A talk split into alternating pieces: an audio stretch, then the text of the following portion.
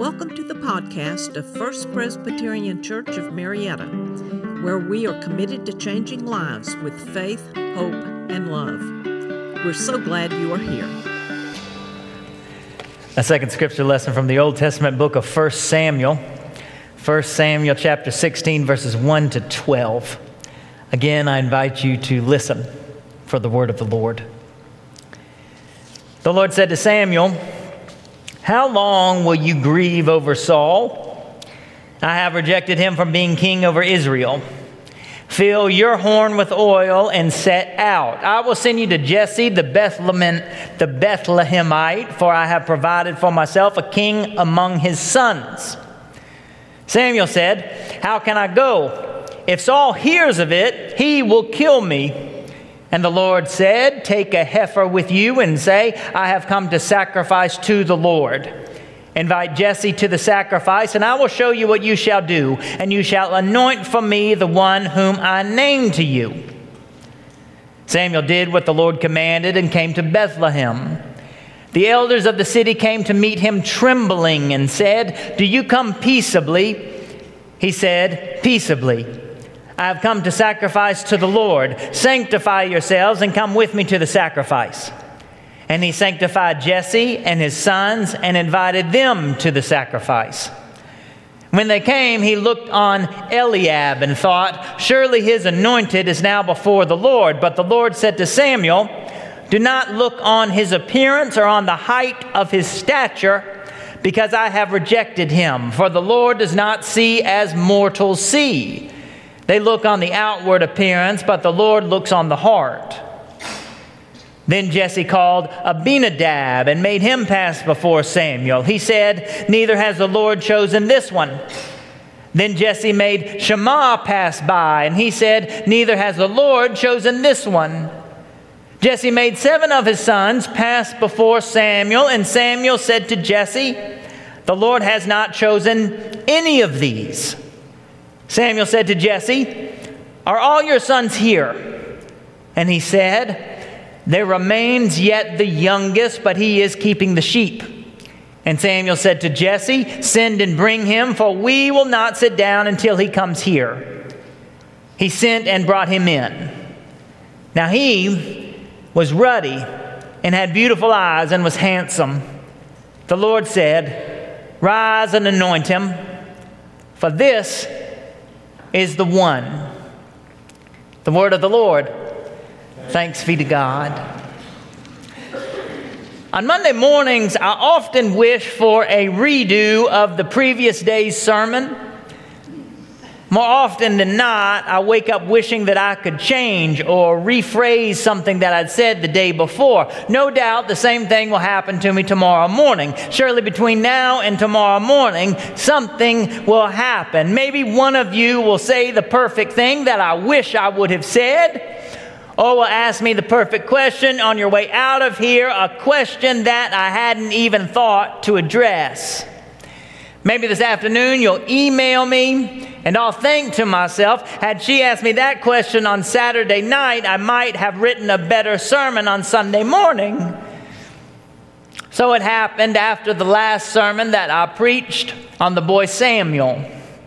I preached that sermon two weeks ago. In today's scripture lesson, he has grown into a man but in the passage that we read together two weeks ago, he was only a boy sleeping on the floor of the Holy of Holies when the voice of God woke him up. You likely know all about the Holy of Holies.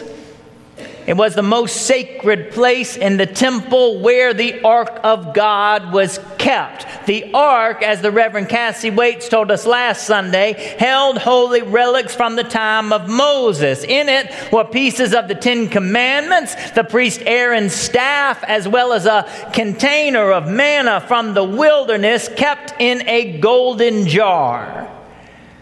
The Ark was also God's throne. The people believed that God would come and sit on the ark as a king in a throne room. Why then would the boy Samuel have been using that sacred space as his bedroom?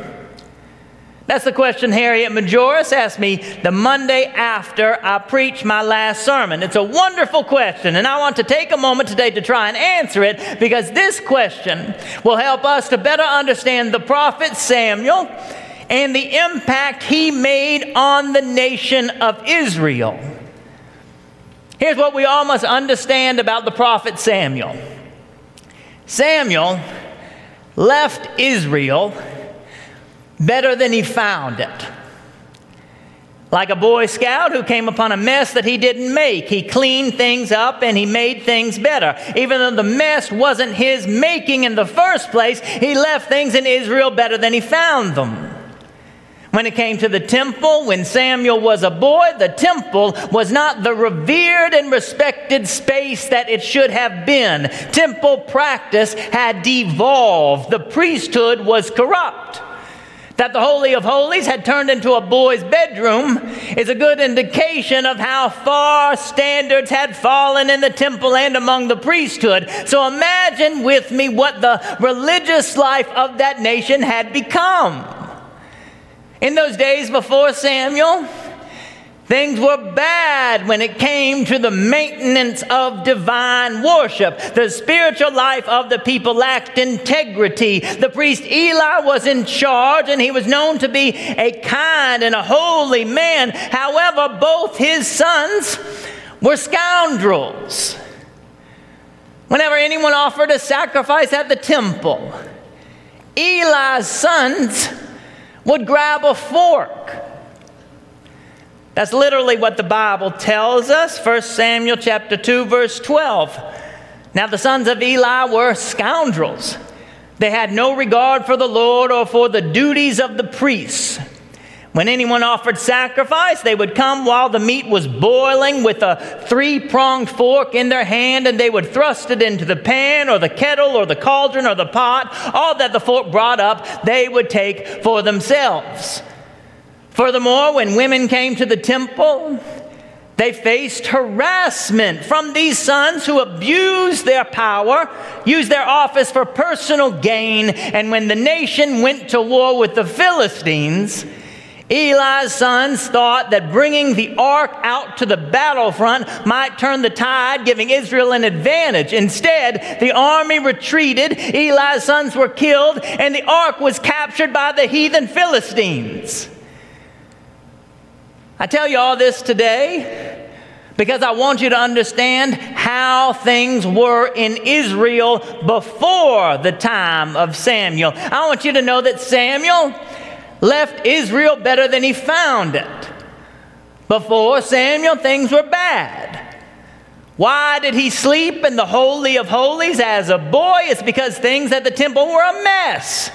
There was corruption in the priesthood. Things in the government weren't much better.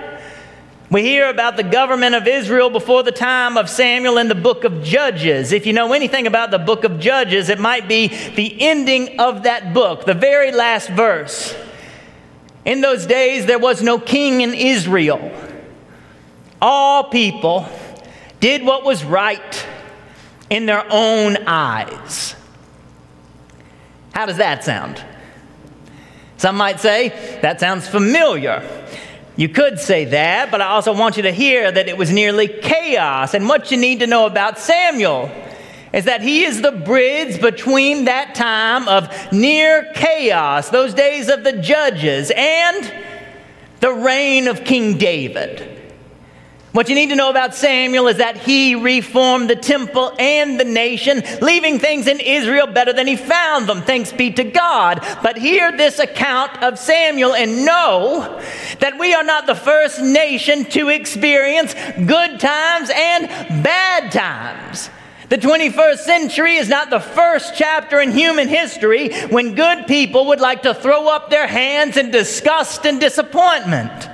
Nor nor is now the first time where we needed some religious enlightenment. The 21st century is not the first time in human history where things needed to get better. In Samuel's age, he stepped onto the stage and things improved, thanks be to God. Yet to truly get his beloved nation on the right course, there was something else that he needed to do. He did something that we all should do after dedicating ourselves and our days to service, after improving things in his nation and at the temple. He listened to the voice of God again as God called him to consider who would lead the nation after he was gone. Having run his race in faith, God asked him, To whom will you pass the baton? Having served the Lord faithfully, what will you do to prevent things from going backward once you've died? Samuel lived a life worthy of our remembrance, but look with me today to our second scripture lesson and notice the greatest thing that he did. Answering God's call again, Samuel anointed David. This is a beautiful thing to pass the work on to the next generation. My friend Mike Velarde remembers the Reverend Dr. Joan Gray asking him repeatedly, Mike, who's behind you? Who will keep things going? So Samuel anointed David. Obeying God's call, the work that God began in Samuel continued with David, and Israel's greatest days were not in the past, but in the future. Think of these things with me today and remember how important it is. Not just for us to do our best, but for us to have some faith in the next generation.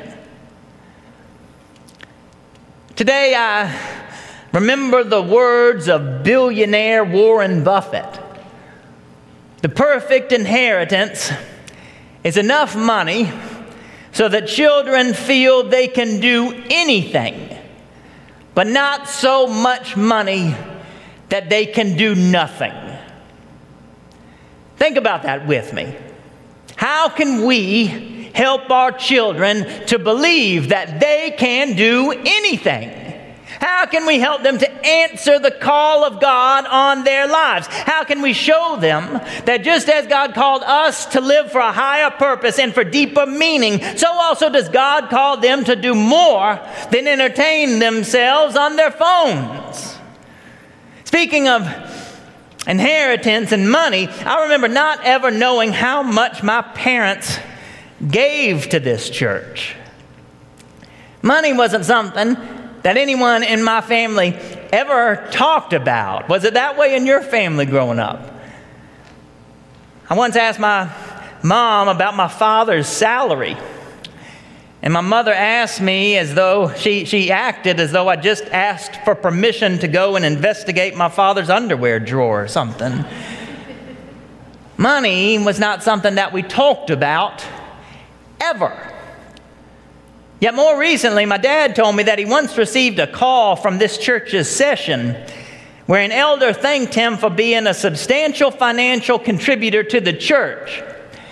To hear that his was one of the larger gifts came as a great surprise, and it also embarrassed him because in my house we didn't talk about such things. However, it was good for me to hear that. Hearing what my father gave to this church provided me enough information to understand that being a part of a church requires a certain level of financial commitment. Keeping this place going doesn't just happen, and you don't have to be a millionaire to make a difference.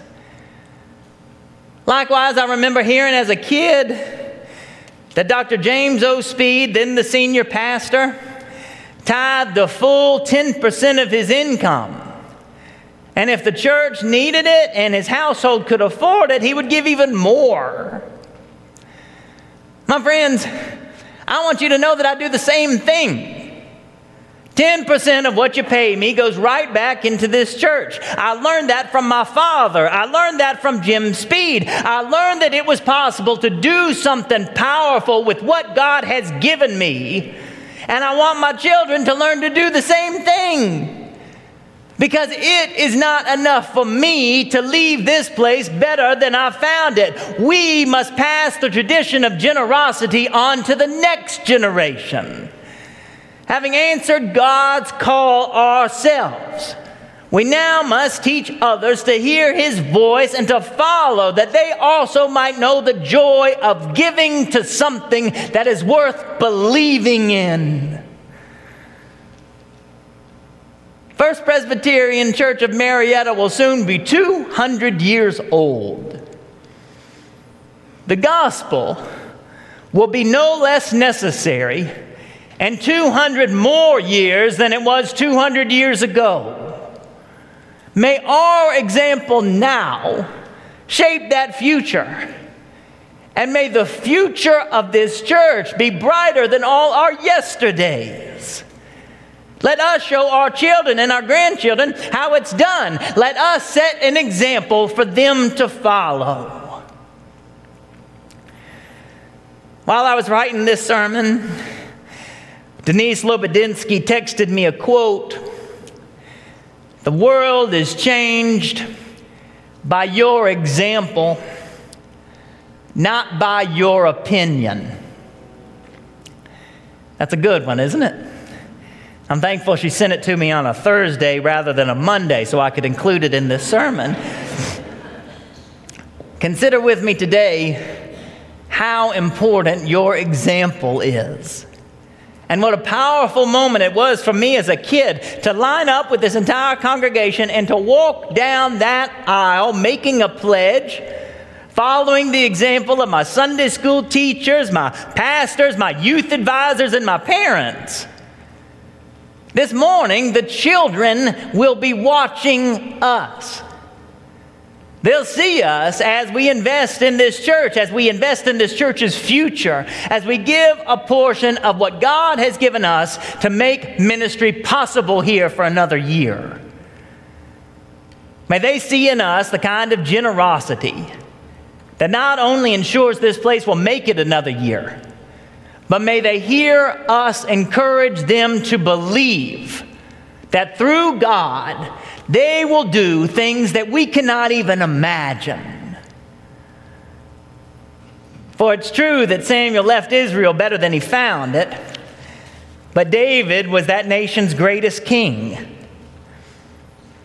I wouldn't be surprised to learn that the children who will grow up to reform this nation and revitalize the church are sitting right in here with us.